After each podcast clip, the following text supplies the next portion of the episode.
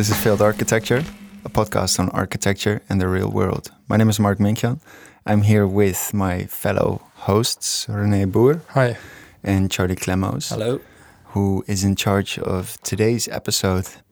Charlie, could you could you briefly run us through this episode?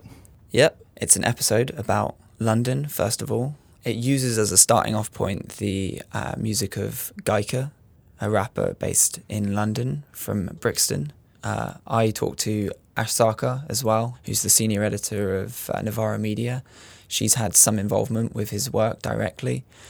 And um, I talk to both of them about the legacy of the London riots, uh, but more broadly as a sort of attempt to explain the past, present, and speculating on the future of London and using London to understand a particular moment um, that we're going through in terms of cities and um, using uh, kind of music as a as a sort of framework yeah. to understand that. Yeah, because why, why music? Why do you think music works uh, in that way or can work? Well, I mean, yeah, way? obviously it's like a it's, it's a bit of a departure in a certain sense from some of the failed architecture output in the past, but um, I mean, really, the the useful thing about music and culture more generally is that it um, it, it, it can articulate a mood, right? Like uh, it, it's able to allow you to kind of understand um, that cities aren't these impersonal environments where kind of uh, emotions don't have uh, an impact on the way that they are structured and the way that things change and the actual understanding of architecture itself. Yeah. So I yeah, mean that's interesting. But like uh, yeah, what's also quite interesting is that music or maybe art in more general can also relay more speculative uh, imaginations, right, of the city. Yeah, and I mean, I think that's like a, an important thing to sort of like return back to is that you know what we're talking about really, and th- we're doing it through Gaika's music is the the London riots, but also a particular moment in time that transcends particular urban environments. And I mean, I think that's something that you you've got kind of a little bit more um, knowledge about Rene in terms of this moment in 2011. I don't know if you wanted to sure. sort of uh, yeah. uh, give a bit of a background. And yeah, so the the London riots happened like in the late summer of 2011, right? If I'm not mistaken. Yeah. Um, but it's interesting if you look at this year, 2011. What like the other things that happened? I mean, it started in in January when. Uh, with like the Tunisian uh, revolution, like in uh, in full blossom, so to say, and like very briefly afterwards, the Egyptian revolution, uh, which started like late January and then soon led to the departure of the of the former president of uh, of Egypt, um, Hosni Mubarak. And but it's not only like the well this series of Arab revolutions. I mean, it's something that then pretty quickly spread as a as quite a sustained movement to the rest of Europe. I mean, we've seen the the Indignados, but also like the the, the the square occupations in, in Greece, for example, that were already like taking place before. Um, and yeah, uh, and later that year, actually after the riots, we saw also the series of uh, of occupy um, occupations, so to say, uh, not just in well in London also, but also here in Amsterdam and many other cities. So it was this year was quite a year of uh, let's say, yeah, of rupture and uh, and uprisings. Interesting, especially when you look back at it from now, when things are have been uh, have, yeah are a bit more quiet at the moment. Yeah, and and. Um, and why do you think that? I mean, like beyond a certain nostalgia for you know 2011, why do you mm. think it's it's important or useful to, to to focus on this on the things that were happening at that time? Yeah, well, I think in the in the case of London, I think it sets a bit of the context for what London is right now, right? I mean, like this, uh, well, the, the, financialization of, of real estate is like continuously booming. Uh, people are being pushed out to the fringes. I think some of the conditions that have created the London riots haven't gone away. So I think this this potential for yeah people to fight back the encroachment into their urban spaces, into their private spaces, um, is still there. So I think that's also something that we see in the music of Gaika, right? Yeah, uh, I mean, I think that this is the kind of uh, probably like a good point to launch into the actual episode, specifically that it it does, yeah, the music does kind of convey something of not just the um, past and present moment, but uh, particularly with his spectacular Empire project, uh, moves towards speculating on the future of uh, London as a city, but more broadly, and that um, is kind of fundamentally uh, something that can be useful to other people who experienced uprisings in the 2011 moment. Um, I just want to, yeah, like uh, say before we begin, there's quite a lot of references that come up throughout Yeah. the throughout the show, and um, there's links to the videos and the music, and any other kind of essays that we talk about in the show notes. Um, and we'll just uh, fade in now with Ash and her first experience with Gaika's music. the the first time I came across Gaika's work, which was um, I was at a friend's house in Peckham. There was a bunch of us. Um, we'd gotten loads and loads and loads of chicken wings, and we are just sitting there eating, and just really just like you know monged out, and um, someone had just put security on, and I was like, "Am I allowed to swear?" It's not Yeah, meant of for actual radio. For No, I was just like, fuck, I've not heard something like this, which has this eeriness and the sense of, you know, um, moving amongst something that's either, you know, decaying and on its way out or some monstrous structure that's about to emerge. It was really, I mean, would I say it was a pleasant listening experience? No, it was an intensely powerful one. And it, for me, feels really bound up with the changes that I'd witnessed in London, particularly around the Heygate estate, particularly, um, you know, particularly around that um, very violent process of social cleansing and then architectural transformation.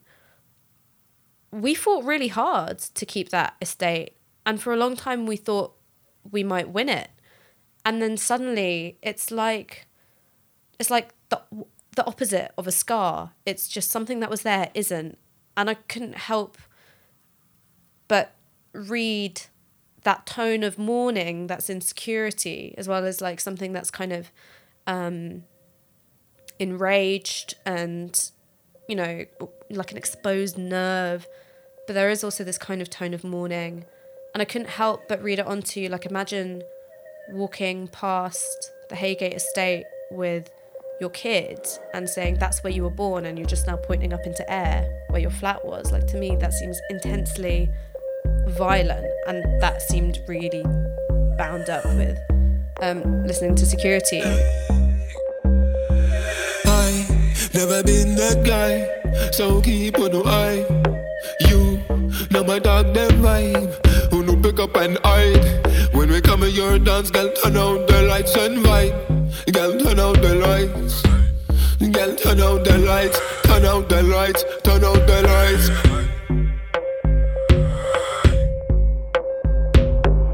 Real niggas, old dons, popping Jara rhymes like it's Formula One. Bad bitches, just tongues. Wine for me, wine for me, wine for me now. Chicken shake, sick, cause the graze on top. It's snowing in there, to the white them come. They still gonna flop, cause the block's too hot. When I get get go, can I use first gloves? A couple list with a boost just knock. Big body Benzes, better man up. Fully bulletproof, coming dog them a while. All the while I be pushing out a while. Night vision niggas them a locking upstairs. See the super black, so my line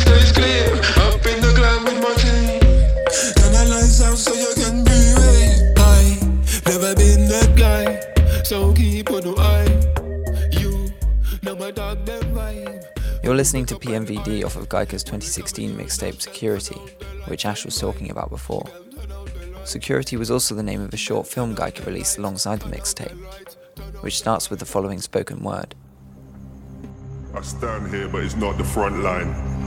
I can see Mayfair and smell Chinatown, and cats want brown and white. Kit Kat walks up and down Shaftesbury and takes pennies from tourists to show them a good time. But they will never see a good time like us. Rambo's is at the junction of Shaftesbury and Charing Cross above the cafe. The Chinese chef cooks anything I want and buy five. It's packed tight with strippers, bouncers, and CID and nasty night.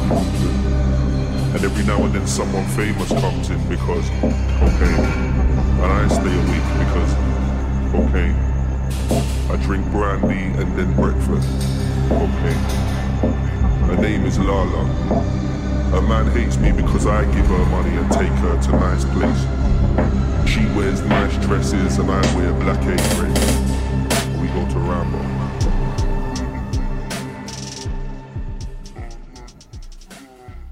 The beginning of the film features a shot of the London skyline, with the Shard and the city in the foreground, overlaid with the following text Burner phones cast in gold, quietly hum with rage. Gunmen and shaman united. We are all so afraid. This is my city. These are my streets. In a state of emergency. Welcome to London. In this episode, I'll talk to Ash Sarkar and Gaika about London, its built environment, its people, its security apparatus, its housing market, its near future, and its recent past, particularly as it relates to the legacy of the London riots. The London riots broke out on the 6th of August 2011 in the North London district of Tottenham in reaction to the death of Mark Duggan, who was shot dead by police two days before. In the following days, rioting spread to other areas of London and the rest of England, accompanied by looting and damage to property.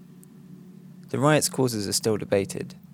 Right wing commentators often place the blame on the breakdown of social morality and the development of gang culture, while progressive voices tend to attribute the causes to a combination of factors, including the effects of austerity, racial tension, and resentment at the excessive police targeting of young people, and especially young people of colour, in the neighbourhoods most affected.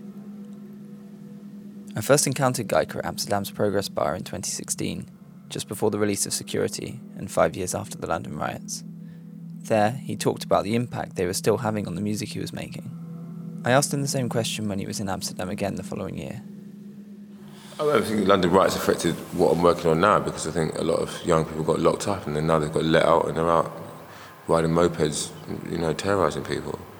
I think, you know, the, the, problems of deprivation in, in city London had not been tackled and there's been a kind of escalation in terms of antagonism between people, you know, in what portions of our society and the rest of our society. And, uh, you know, I think London riots was sort of symptomatic of, you know, what has, it was the first sort of, well not the first, but it was one of the first inklings of uh, the discontent that has kind of led us to where we are today. We're about to leave the European Union, you know, we've got crime, rising crime and unemployment, we've got political instability.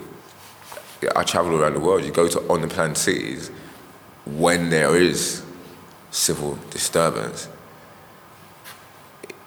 it, can't be contained. Just as the London riots, they could hardly contain it.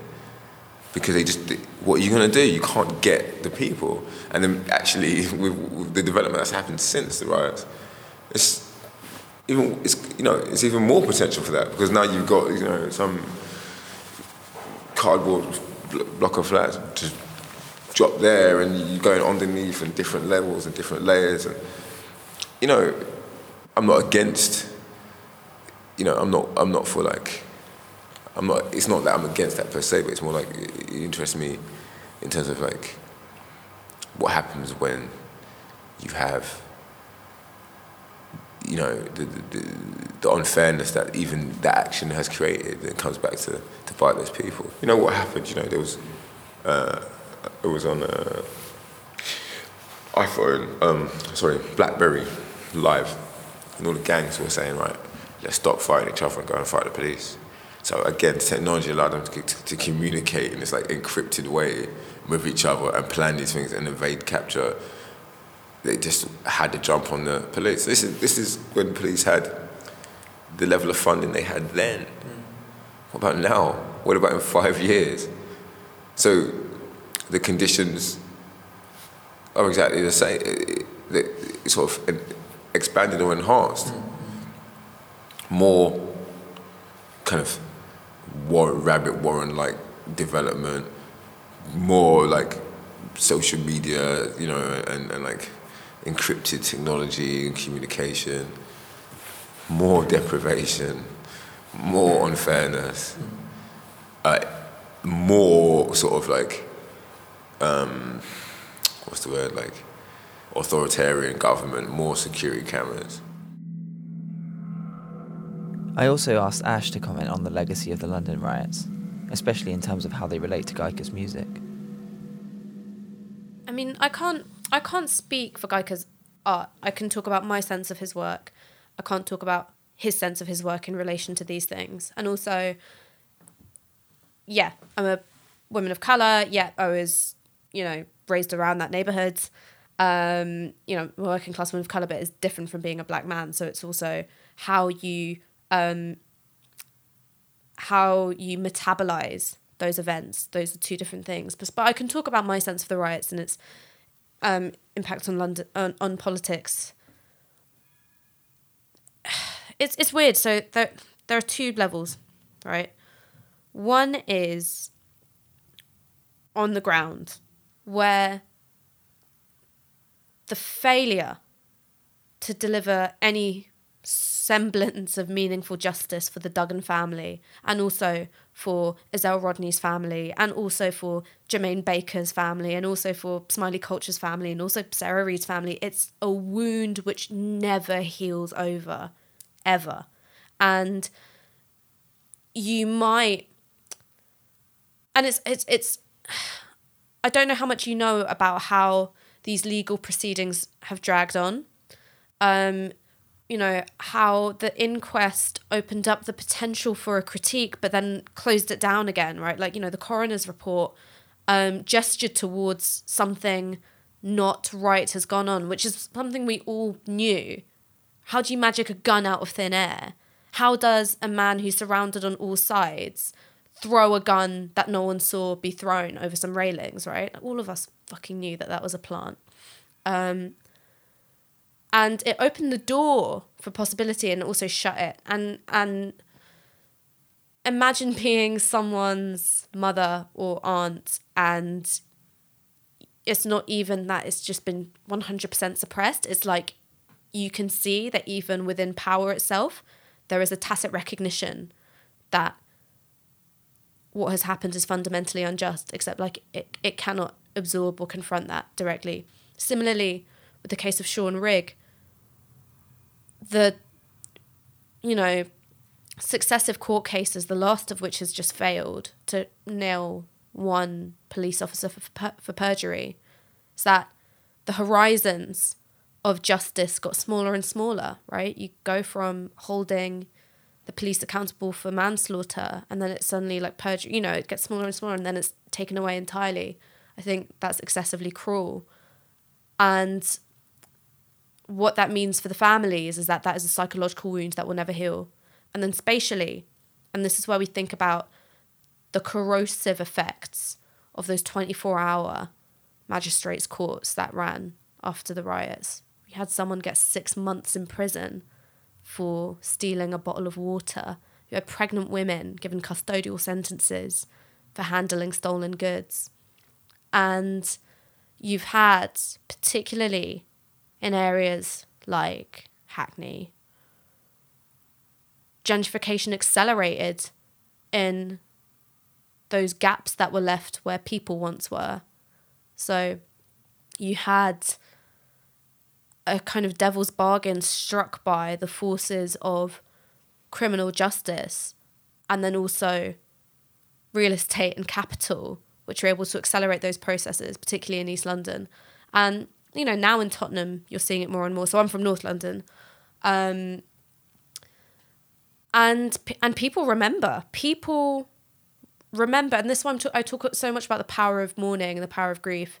And I think that riots are a form of grief riots are a form of saying like you can't just take someone away from us you can't just kill someone you can't just deduct someone from the social fabric and expect that that has no consequences also in many of the areas which sparked off rioting that was um, part of um, they had been affected by like a police study into um, how effective excessive stop and search was so you can't immiserate people entirely and then deduct someone from the social fabric and expect it all So to be the the- same You're saying that the the areas that saw uprisings um, were also the same areas that were targeted for this experiment into excessive stop and Yeah. search. Okay, all right. and um, also the data collected by that shows that stop and search has zero effect on reducing violent crime. So This is something that you, you covered in um, a, an interview the other day with I can't remember the guy's name. Adam Elliott Cooper, Yeah. who is excellent.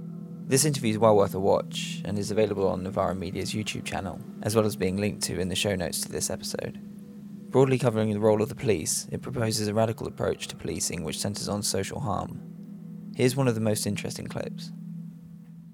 Not only does the is the role of the police not really something that reduces crime, it also re, reproduces dominant power structures, right? Um, so what do we mean by that? We mean that if you're suspected of handling a gun in Tottenham, um, you'll probably be arrested. In fact, if you're Mark Duggan, you're executed on the spot without anyone asking any questions. Um, but if you sell F-16s to Saudi Arabia or Israel, you'll probably get an OBE. Right? This is this, and this is the role of the police. Um, if you're suspected of um, hand, smoking a spliff on Brixton High Street, you can expect to be stopped by the police. But if you sell highly addictive um, antidepressants through the pharmaceutical markets, you're a pillar of British industry, right? If you, there are, there are, there are mothers who were given custodial sentences for handling stolen goods which were appropriated during the unrest of 2011. But if you invade Iraq, cancel all oil contracts, um, write new oil contracts of your uh, multinational oil companies, um, and kill million odd people, you you know you'll be made Middle East peace envoy, right? So there's this. The role of the police isn't isn't just a failure in terms of um, the, their capacity to reduce what we consider to be crime. It's also the fact that they um, are there to police poorer people, to police working class communities, particularly communities of colour, and reproduce the power of the state, reproduce the power of capital. That's the effect that the riots has had on the ground. And, you know, there's a tremendous amount of, you know, so people that have now moved into Hackney or have now moved into Tottenham, do you think they know what it's like to have grown up on like the Northumberland Park Estate or, you know, um, on Meridian Estate and have experienced so many forms of immiseration and then on top of that to have your homes like taken away from you either through gentrification or aggressive regeneration plans? No. And someone who, uh, another MC who I'm now working for, he was like, How is it that I'm 32 years old and I know personally two people who've been shot and killed by police from Tottenham, right? Mark Duggan and Jermaine Baker. And, you know, experientially, that's the dissonance and the rub of gentrification, right? It's that, you know, you have these figures um, living next door to each other and completely different life experiences. Like you can have moved to Tottenham, you can send your kids to the state school because, you know, decent quality education in Haringey, but you're not part of the community. You don't know what it's like to live that life. And, you know, and even me, I, I don't know what it's like to live that life either. But asking to measure its political impact in terms of how has it changed social policy, how has it changed um, the ruling class's sense of what um, vulnerable people need, it hasn't.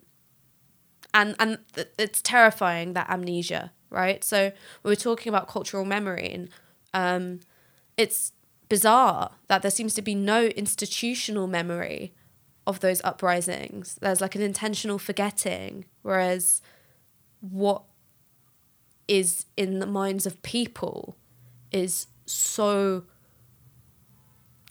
rich, layered, detailed, and alert. It also it felt different in different places. Um, so for it just so happened that over the nights of um, you know the successive nights of the riots um, i found myself like kind of at the center of what I was kicking off at each time not um, not really deliberately just sort of it's how it worked out. So I was in Tottenham for night one. Night two was when it was like Enfield and Edmonton and uh, you know, just kind of more areas around North London. Then night three, I remember really, really clearly because I ended up going all the way through Whitechapel, through Hackney, and then looping down and walking down to Elephant and Castle, through Camberwell, and got to my flat, student gaff, and everyone was out, and I was like, "Where are you guys?" And they were like, "Oh, we're we're in like Clapham. Clapham was getting smashed up," um, and so I went to Clapham, and particularly, so across those three nights, there were three very different moods each time. Um, first one was like rage, disbelief, the way that word spreads on night one is rumor, you've got no idea what's true, but it sounds true. Like, did the cops beat up a 16 year old? That what sparked everything off? That was what everyone was like passing from like ear to ear. And it tapped into something. It tapped into something very, very chaotic. Night two, I remember coming out of the station at uh, Enfield Town and it was like so tense and there were just opposing like battle lines of young people who if I'd been a couple of years younger they would have been my schoolmates wearing hoodies and had like scarves over their faces. And one or two had brought like their own dogs and then there were the police dogs and tremendous amounts of body armor. And i remember like it was it was so so tense. It was it was like the air was denser. It was like walking out and being met by like a solid. And then a scuffle broke out. And then i just remember like the police dogs and two policemen and just like some like must have been a kid like a, gr- a gray tracksuit leg like sticking out from under like the melee. And it was was mad but it was like very purposeful. It was like people had planned that antagonism and were ready for it. And then the third night because i'd done all that walking I saw all the different moods from Whitechapel, which was like almost had a sense of like Paris Commune and taking back spaces and people trying to build makeshift barricades, but didn't really didn't really work. You know, it's not much to build a barricade out of in Whitechapel. And then through Hackney was frightening. Like anyone who who romanticizes these things completely, I think is a fucking idiot. Um, it was it was frightening. Um, if like it felt nihilistic in a way that other antagonisms I'd seen hadn't felt, and I think that it speaks to the level of social, state, and economic violence that Hackney has endured. And then walking down through Elephant and Castle and Camberwell was just like betting shops and pawnbrokers that had been smashed up. So like, I don't know, it al- almost felt like like a form of vengeance. And then when we got to Clapham, everyone was like helping each other out, carrying like the big TVs. It was there was like this tremendous camaraderie. Um, you know, it was it was kind of beautiful. It was really um, you know, there was something very social about it because that was like you know, you know the Lucy Parsons thing of like we must devastate the avenues where the wealthy live. It was like that in real life because it was Clapham.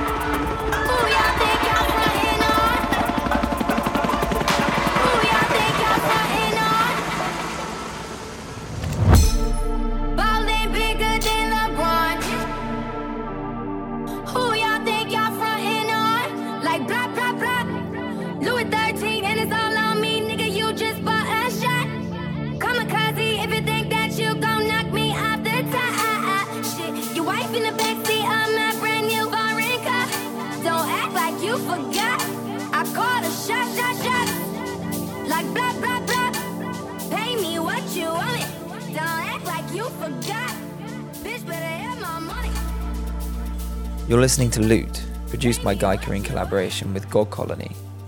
The track was released as part of his project The Spectacular Empire, which he initiated a few months before we met in late 2017.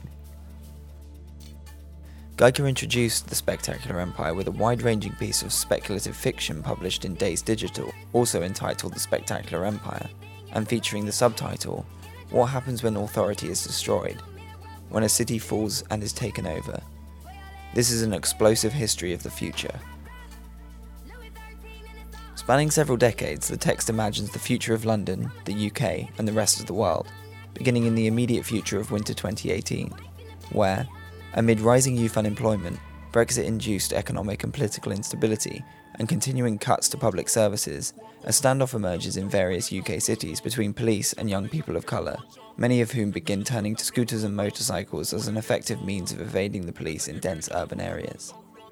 Taking cues from the real life rise in motorcycle related crime in the UK, it details certain gangs using the spoils of their criminal activity to further modify their motorbikes, thereby increasing their technological advantage over the police.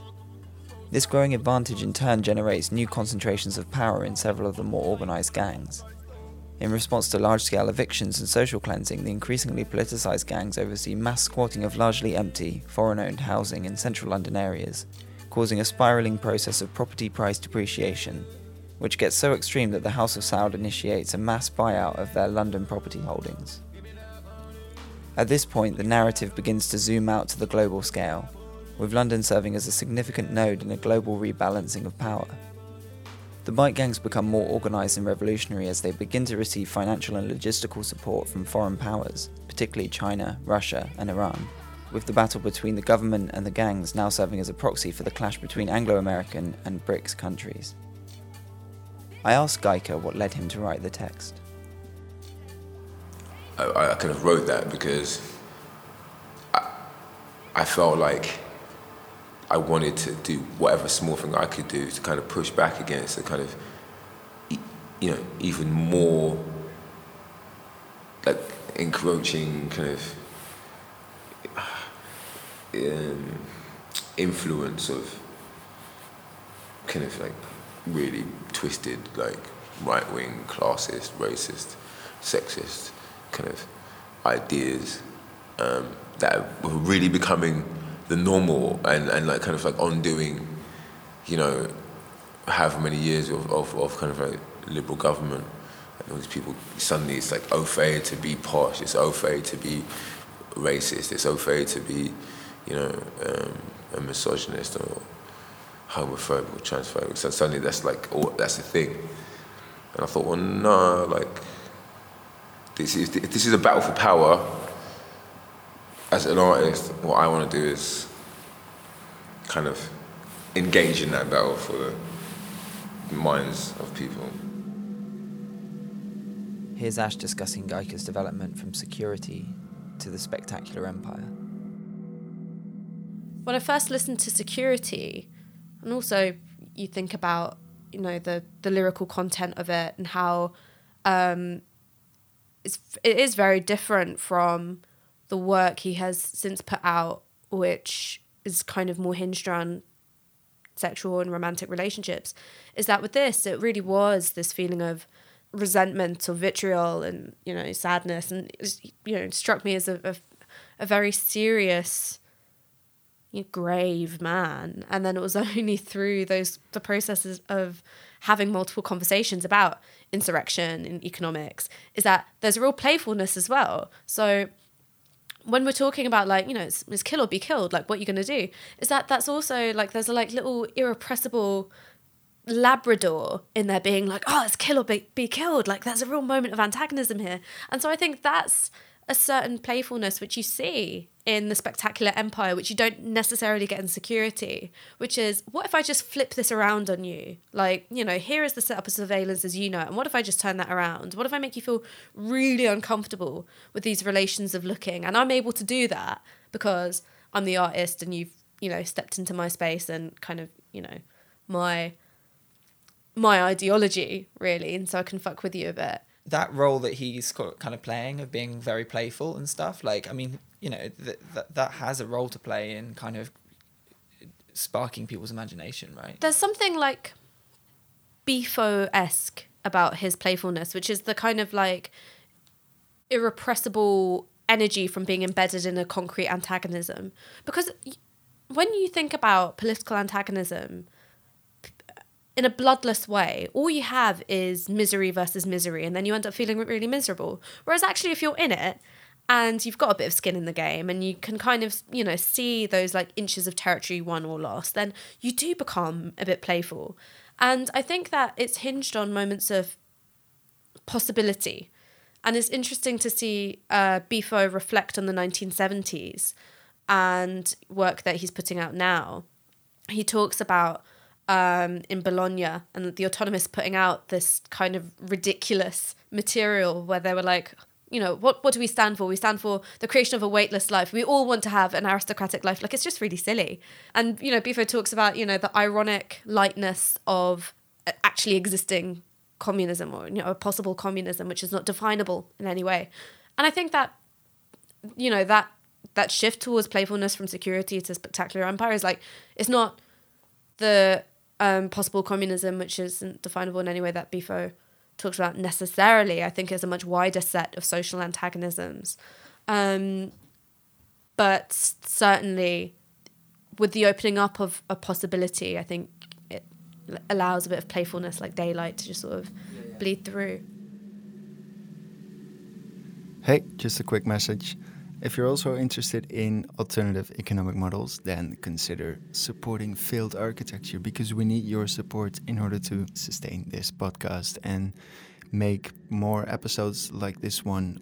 Go to failedarchitecture.com slash support to figure out how you can support us. And now back to the episode with Gaika, Ash Sarkar, and Charlie. Reading the Spectacular Empire text reminded me of an article written by David Graeber for The Baffler, in which he seeks to explain the global appeal of London housing.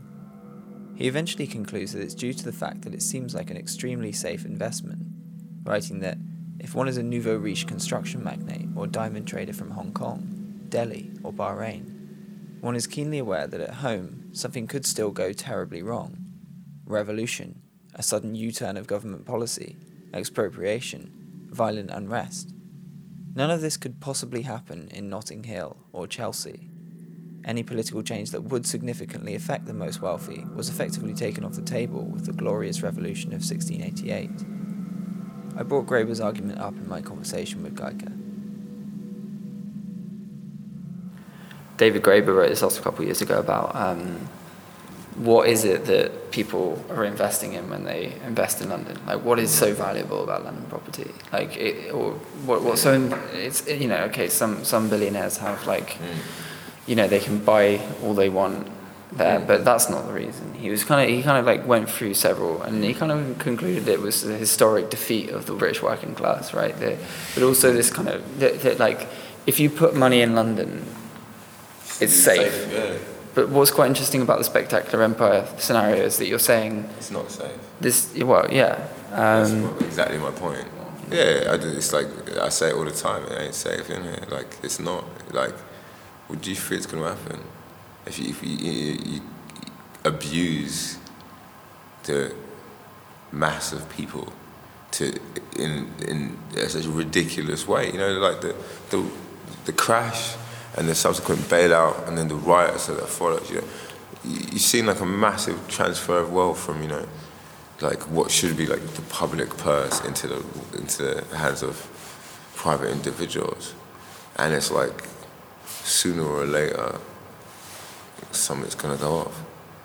And you, you know, your spectacular empire is saying, look, can you not see?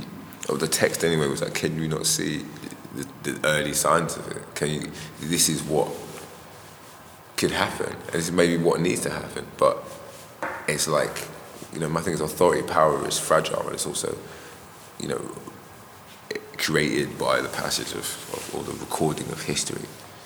And that power is, is within the grasp of everyone. So, you know, yeah, it's definitely that. Like, it's nice to entertain these scenarios, I think, quite a bit. Like, you know, yeah. to sort of think like, you know, what you'd have to do is have like a very kind of concerted push yeah. one, one Hyde Park.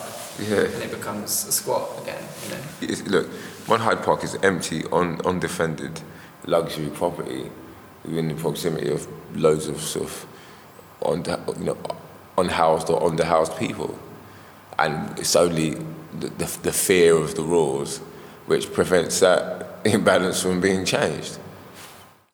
One Hyde Park Located in London, the leading city for business and commerce has become the world's most iconic residential development. With property prices in prime central London reaching new record highs, rising almost 38% since 2009, One Hyde Park represents a valuable investment. Set in an unparalleled location. To the north, the glorious tranquility of Hyde Park. To the south, Knightsbridge, one of the finest shopping districts in the world. As the first European residences at Mandarin Oriental, One Hyde Park offers legendary service 24 hour concierge, valet, housekeeping, and a discreet security team, ensuring residents' comfort and safety around the clock. A unique collaboration between world renowned architects Rogers, Stirk Harbour and Partners and award winning designers Candy and Candy has resulted in the very highest specification ever achieved, with over £1 billion spent on its development. One Hyde Park has bucked every trend in UK property, setting a new global benchmark for luxury residential living. Representing a secure investment in the current economic climate, some existing owners have already seen a substantial increase in capital value in excess of 80%. Independent research has predicted that London will lead the way with super prime residential developments, with One Hyde Park expected to hit £10,000 per square foot by 2016. Own the legacy, experience the exceptional. At the end of the day, I think it's one of the number one failures of sort of like laissez-faire capitalism. The, the people that you have to exploit in order for you to get richer. Like, unless you kill them, it's going to cause you a problem. Bottom line, like unless you kill them and like turn their bodies into food, then then then you one somewhere along the line there's going to be a problem. For you to be rich, somebody needs somewhere to be poor. Now, that only works when you have a defensible position. But this is, it comes back to the space. The city of London is not a defensible position because uh, of its shape and size and, and nature. It's, Yeah, it's kind of chaotic. yeah, it's, just a, it's, a, it's chaotic on a, on a bank of a river. and it's literally never been planned. Yeah, it's never been planned. Look, what, you know, what if there was a, what if there was a, you know, like some kind of kind of war that I've described in Spectacular Empire, you know, and kids start setting up mortars on Crystal Palace. How are you gonna get them? You know what I mean? Like, how are you gonna get them? But we haven't. Our mindset, we never think about that possibly happening in our cities. But like, I mean, Right, yeah. why though? You know?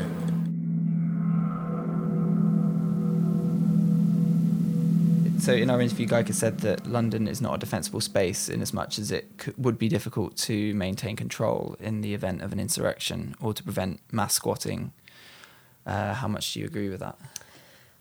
I mean,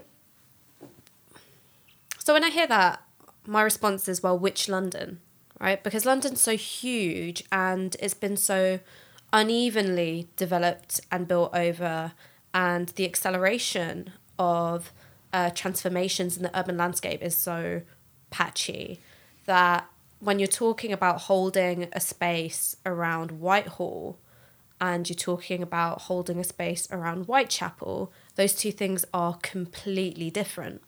And so when you think about going back to, you know, Newman's ideas around um, defensible spaces, one of the things that's central to the idea of defensible space is an unequivocal sense of ownership of that space and also surveillance. And I think that as we've seen um, the legacy of residential modernism become eroded in London, um, that sense of ownership of space and that sense of you know hyper surveillance is is very much, you know, is very powerful. So in its strictest sense, those spaces are defensible.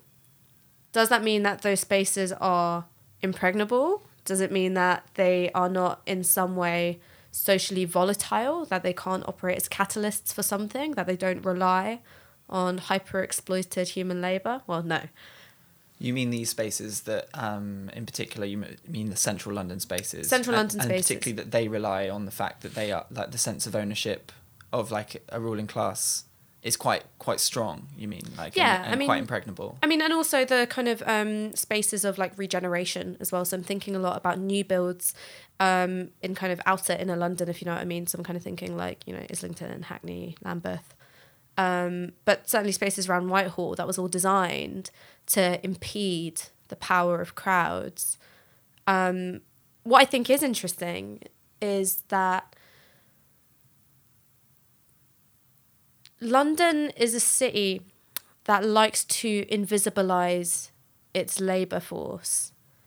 And when you think about the difference between, you know, midday on a Wednesday in central London and maybe five o'clock, six o'clock on a Saturday or a Sunday in the same spaces, Five o'clock in the morning, or Oh, um, I mean either really. It's like just as dead um, when you kind of get to that non-working time.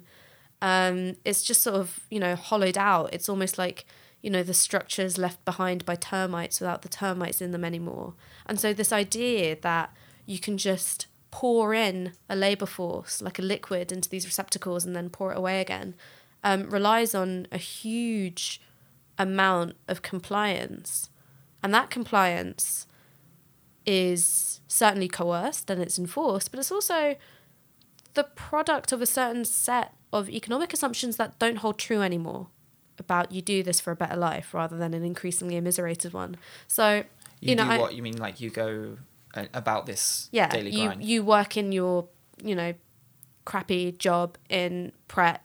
You have an incredibly precarious existence, and you're really working yourself further into poverty. That that isn't that isn't sustainable. And I think that you know, listening to what Gaika was talking about is that that's the kind of moment of switch. Is that the ruling class cannot imagine that moment of rupture because they have so far not imagined human dignity. I um you were saying about this like invisibilizing of Mhm. of the workforce. I remember getting night buses back from nights out coming from North London to where I lived in Southeast and like you you know it was more than half were, were people working on on their Mm. way to work at some I, I don't know where I didn't you know didn't take the time to ask I was probably a bit bleary eyed but Cleaners, caterers. yeah, and I, I don't really have a, a point about it really, but like you know, it, it, I think that the this kind of it maybe leads into one of the other questions I asked about like that it's kind of the decanting of catastrophe, like something that you kind of I don't know if you had any I mean, it's interesting that you use the word decanting, right? Decanting, decanting, right?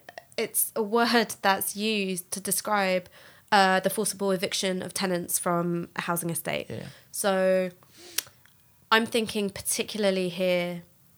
So I mean, so here's I the. think it's a bad word to use, but um, oh no no no no no no! But it's, it kind of like it, loops it's me been background. on my mind lately Yeah. with reading about uh, the Heygate. Yeah, So, I was I was just going to talk about uh, the Heygate estate, um, and you know, the way in which uh, London tries to externalize its misery is that it's not successful. Or, Or- eu- yeah, euphemize as well, right? Like, Yeah. I don't know if that's a word, but to you, you know, like apply a word Mhm. that is completely dis, uh, dishonest, Mhm. um, completely misleading, right? It's Yeah. it suggests this kind of uh, wine being decanted into Yeah. another decanter, right? Like it's not uh, at first thought something that because because also as humans as humans we have a compulsion to return and we have a compulsion to repeat you don't stay decanted it doesn't matter how far you're placed like you know you've had Heygate residents who were rehoused um, you know multiple boroughs away. You've had other people who from newham are rehoused as far as like birmingham and coventry. But the fact is is that we are capable of memory we are capable of grief and we're capable of rage. So while the process of decanting is violent and its purpose is to try and estrange people from a social ownership of space, I don't think it can ever be entirely s- successful because it doesn't matter that residents from Heygate were moved several boroughs over, or it doesn't matter that residents from Newham were rehoused in Birmingham, Coventry, etc. we are capable of memory, we are capable of grieving, and so we are capable of resentment. Like we carry a memory and a physical yearning for spaces that we once inhabited. So to look up at the Heygate estate and that space which was once your home and is now just air, that's a violent process. And I think as humans we have that compulsion to return and to repeat. So we're all like Lot's wife looking back at something that we shouldn't want and you know, turning into salt. And I think that's powerful. Do you? I mean, like, I, I, I guess these huge, huge amounts of developments sort of cropping up. The way that they're presented is quite innocuous, but actually, I mean, it's, I it's mean, it's bit not tenuous. always it's not always presented as innocuous, and that's the interesting thing. Um, is that there is kind of like a weird, like, I don't know. I, I think someone needs to write like a psychopathia sexualis of like um you know redevelopment ads because that was a really weird one, which was advertising a luxury development like in the city. The Redrow one, right? Yeah, yeah, yeah. And the one where it was just like this really unhappy guy, like, you know, seeking solace in like fighting with his missus and, Yeah. you know, coke. And then he kind of looks out over his like marble worktops. They say nothing comes easy. And looking back, it's hard to disagree. The mornings that felt like night, the days that melted into months and years, the missed opportunities, the doubts, the need to be different. To define yourself, to be more than individual to stay true to what you believe.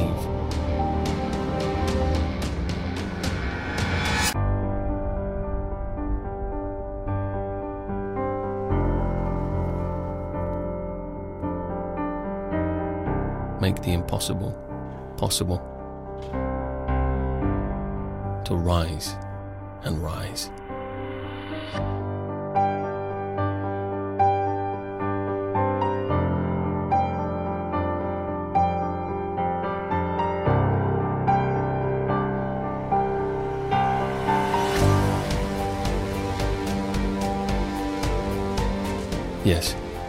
They say nothing comes easy. But if it was easy, then it wouldn't feel as good.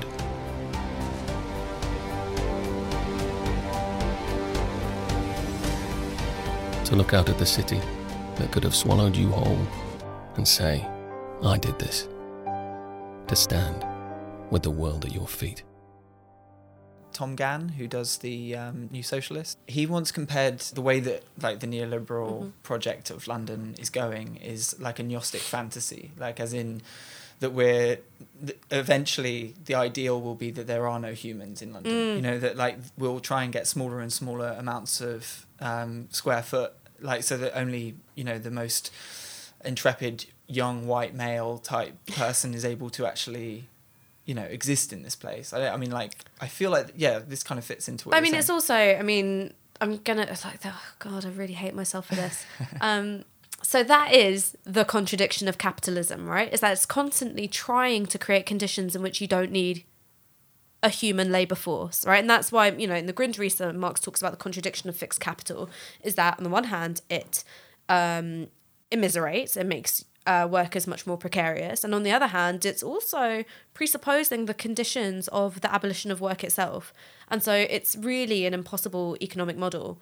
And when you look at how gentrification works hand in hand with other economic shifts that are occurring in political economy, like automation, you're in a situation where you look at a city like London and you're like, well, how how hollowed out can this urban space be before it collapses in on itself, right? Because you know, you think about, you know, it's almost like, you know, a black hole that started like, you know, in the city and then has kind of, you know, expanded outwards of like, you know, displacing humans from homes so that they're just shells for capital. How long can that go on for? Before it just all collapses inwards. And then the other thing is the process of automation, right? Between 20 and 47% of jobs are going to be automated. That means between 20 and 47% of people are going to be excluded from the means of survival within I- the system that we're within the yeah, system that we have, within the system that we have. So what is that going to lead to? are, are 20 to 47% of people just going to die? Because that's what that means, right? You don't make money, like you die. Which comes back to the thing that Gaika was saying. Yeah. Right? Do you, like you kill them, or do they rise up in a kind of violent insurrection, or do they start taking control? in Britain, the kind of some of the social upheavals in Britain in terms of the class system haven't been addressed like they have in the rest of Europe, you know. And so it's like it, it's like it's one big skirmish that's like waiting to happen. Uh, my friend once said to me, when you go to Paris, right, and you uh, you go towards was it the statue, you know, the, the, at the Bastille. Oh, yeah. It's just there to let every French head of state understand if you take it too far, we will kill you, you know. We don't have that in Britain. Like, you know what I mean? We don't, like, we don't, we are all sort of subjects of, the, of, of, of a monarch. So, you know, essentially people have kind of, without even realizing, to accept this inherent unfairness. And our morality is driven by what you're supposed to do at your station, not what you're supposed to do because it's the right or positive thing to do, you know, or it helps others, or, you know, I believe altruism to be positive, so that's why I kind of focus my stuff in that direction. And I think that, you know, power is a, isn't, isn't God given, you know, or isn't just kind of like falls from the sky on the on the head of of, of, of the chosen few, and they, they they live in that unfairness and they tolerate it when they feel like they get something in return. When when people feel that they're not getting anything in return for living under power, of under the power of others, then problems start to arise. And I think that can be, it's a very short debate. It's a very short internal debate.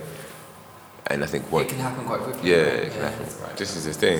But this is what's quite like city architectural, or like you know, a bit Mm. environment based about it, right? Is that like the city actually works to kind of like contain these kind of Hmm. interactions, I suppose, right? And like I think that was what was quite kind of encouraging about, well, that that there's this key aspect of the Spectacular Empire text, which is the motorbikes, right? Mm. Like their ability to evade the kind of typical apparatus of, of control of a particular urban environment, right? I was wondering if you had Yeah, I mean, a lot of a lot of my work is essentially rooted in assessing the context or placing placing the emotion, the story within the context, placing the people within the space, right?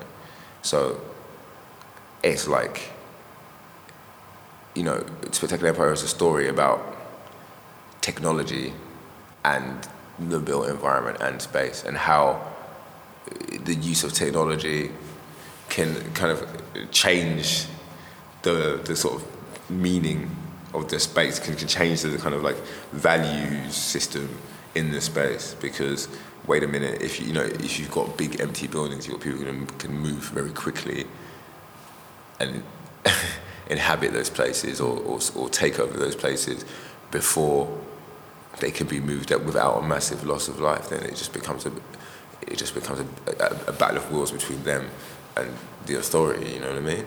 Um, and that's only possible because of the metrics of the space and because of the metrics of what's happening within it right?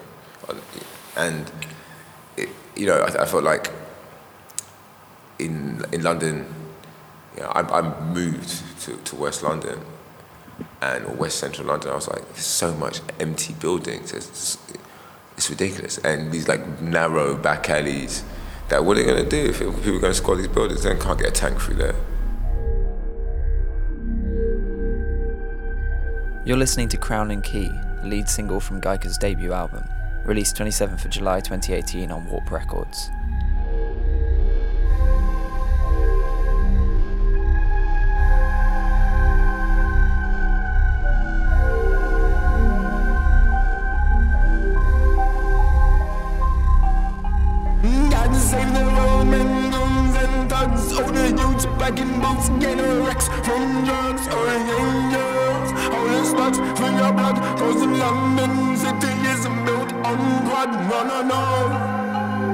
Must stand up.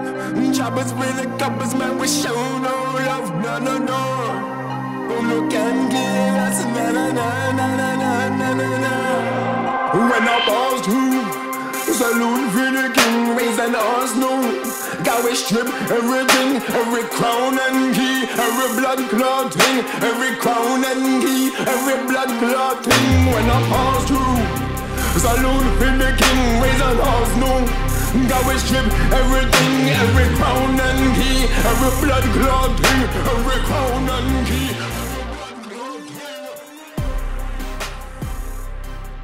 What is the social effectiveness of insurrection? And that's a really, really difficult question to answer because if you look at it historically, human history is perhaps the failure of insurrectionist moments rather than movements. And on the other hand, you need moments of rupture for any partic- you know to achieve any change whatsoever.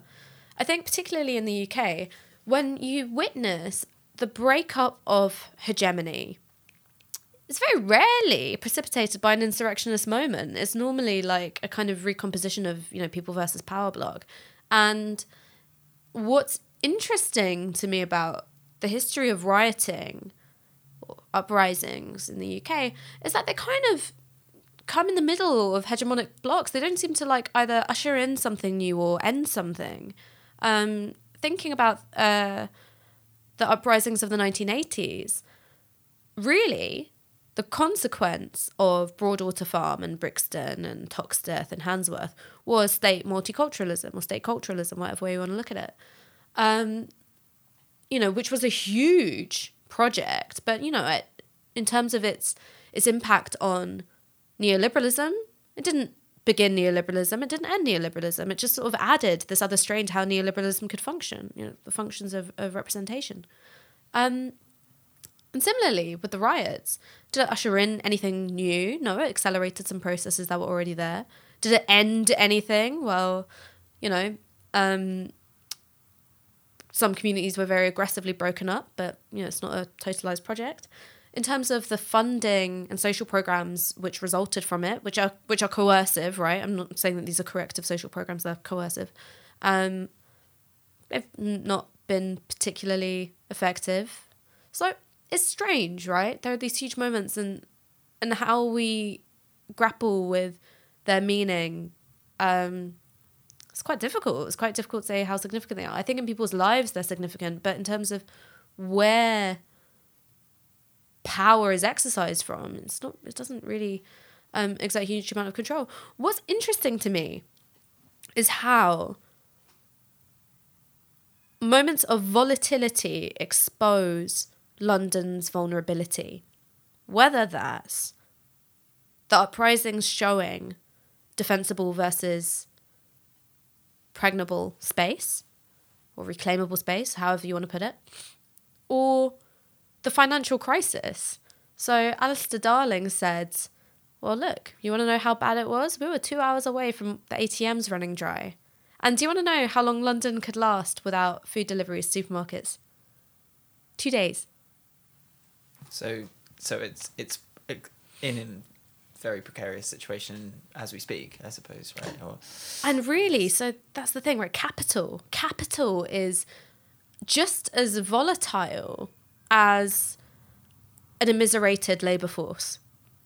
I do think about the experience. I know I keep using this word a lot. I think about the experience of grief because grieving is is just a wound you carry with with you all the time, and there there is no grief like when you speak to someone who has lost their child, and it doesn't matter that that child could have been a man in his thirties, like you know if you're a mother, that's still your baby who's gone, and that's unhealable, and the you know lack of avenues for justice, the lack of you know the exclusion of that grief from the public sphere until it can bubble up through something like a riot.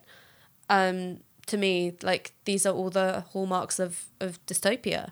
Um, you know, yeah, like you can get your like nice Adidas crepes, that's cool. Um, it's a fleeky dystopia. Um, it doesn't actually ameliorate the conditions at all. In terms of hope, I think we're at a tipping point. I think either the human spirit wins, which means it's a reassertion of the social, of our responsibility to one another, um, for a um, institutionalization of the capacity to love in political economy, or it's the force, the forces of fascism, warfare, and immiseration, and that's that's the battle there. Now, I'm not saying Corbyn is the emblem of all you know human love and capacity for fine feeling, but that is the political outlet for holding the far right at bay in the UK because the ideological heart of conservatism has ha- has collapsed, right? Economic arguments just don't hold water anymore.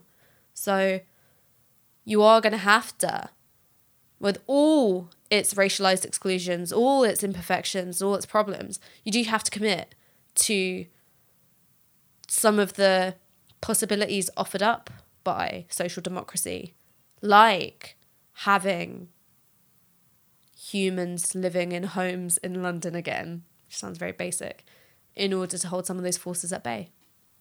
So I guess I feel hopeful would be wrong, purposeful. This is like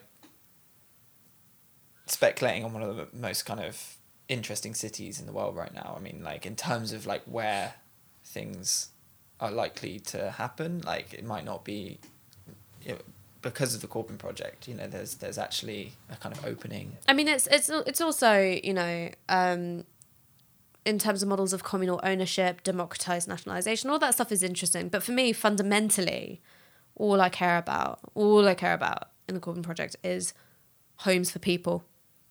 And that's it. Really straightforward.